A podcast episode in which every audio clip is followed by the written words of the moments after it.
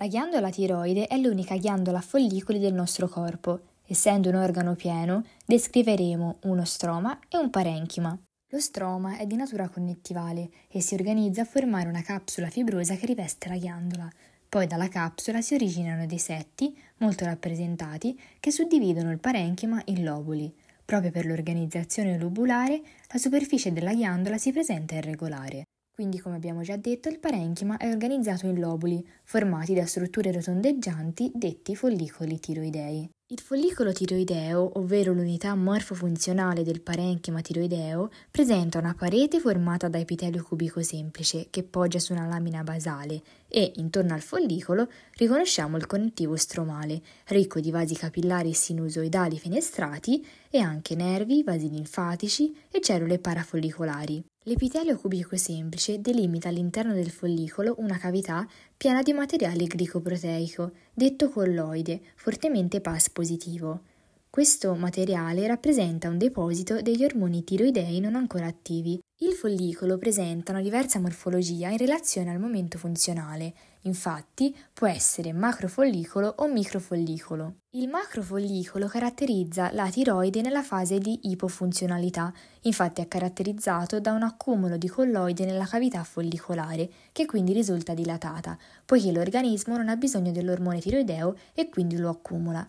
L'epitelio è pavimentoso semplice perché appunto è schiacciato dall'accumulo di colloide. Il microfollicolo invece è caratteristico della tiroide nella fase attiva, quando il TSH si è legato alle cellule tiroidee che prolungano i microvilli apicali formando gli pseudopodi con la funzione di fagocitare la colloide. In questo caso l'epitelio risulta cilindrico semplice, mentre la colloide appare più fluida e festonata perifericamente. Le cellule che compongono il follicolo, quindi le cellule follicolari o tireociti, sono normalmente cubiche e, come abbiamo detto, possono modificare la loro morfologia a seconda dei momenti funzionali. Nella fase di sintesi lavorano dal polo basale al polo apicale. Grazie agli organuli che si trovano all'interno e che determinano la basofilia della cellula, essa può produrre una componente proteica che, legata a livello dell'apparato di Golgi ad una componente invece glucidica, forma una glicoproteina, la tiroglobulina,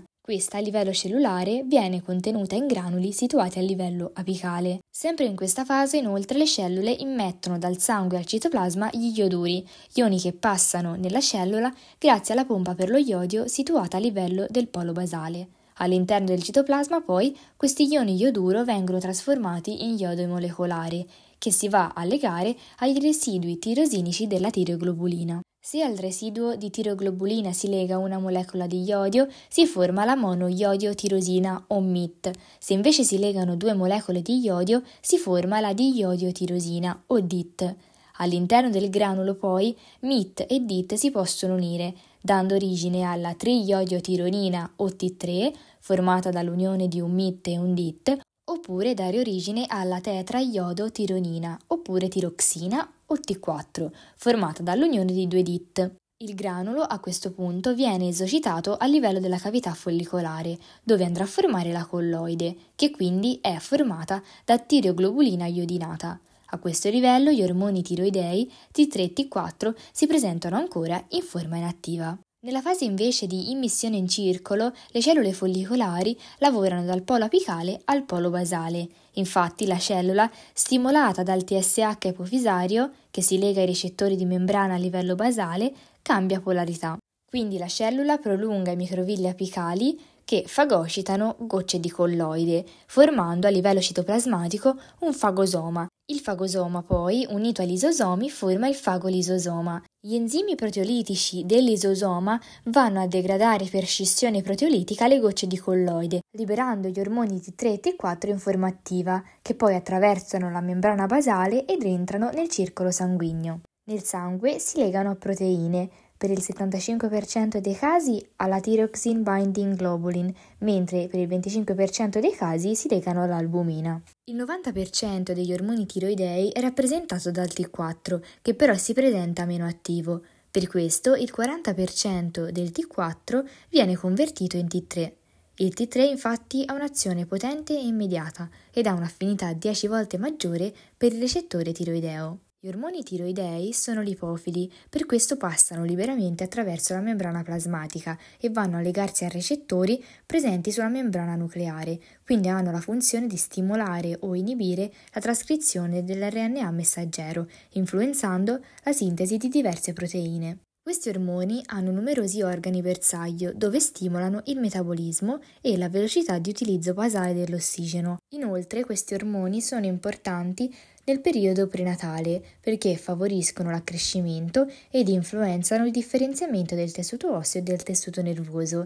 Il deficit di questo ormone, infatti, nel periodo prenatale porta al cretinismo, caratterizzato da scarso differenziamento del tessuto nervoso e scarsa crescita corporea. Nel connettivo parafollicolare o nello spessore dell'epitelio follicolare tra il polo basale e la lamina basale si trovano, solitamente riunite in gruppetti, le cellule parafollicolari o cellule C, che appartengono al sistema endocrino diffuso. Sono quindi cellule argentaffini che derivano dalle creste neurali e si presentano in numero minore rispetto alle cellule follicolari, ma sono più voluminose. Queste cellule producono un ormone proteico detto calcitonina, che favorisce il deposito di calcio nelle ossa, tramite un'inibizione del riassorbimento della matrice inorganica da parte degli osteoclasti. Quindi è un ormone ipocalcemizzante che riduce l'emissione in circolo del calcio. Il suo ormone antagonista è il paratormone ed è prodotto dalle ghiandole paratiroidi ovvero quattro corpiccioli ovalari, due per lato, che si trovano sulla faccia posteriore dei lobi tiroidei.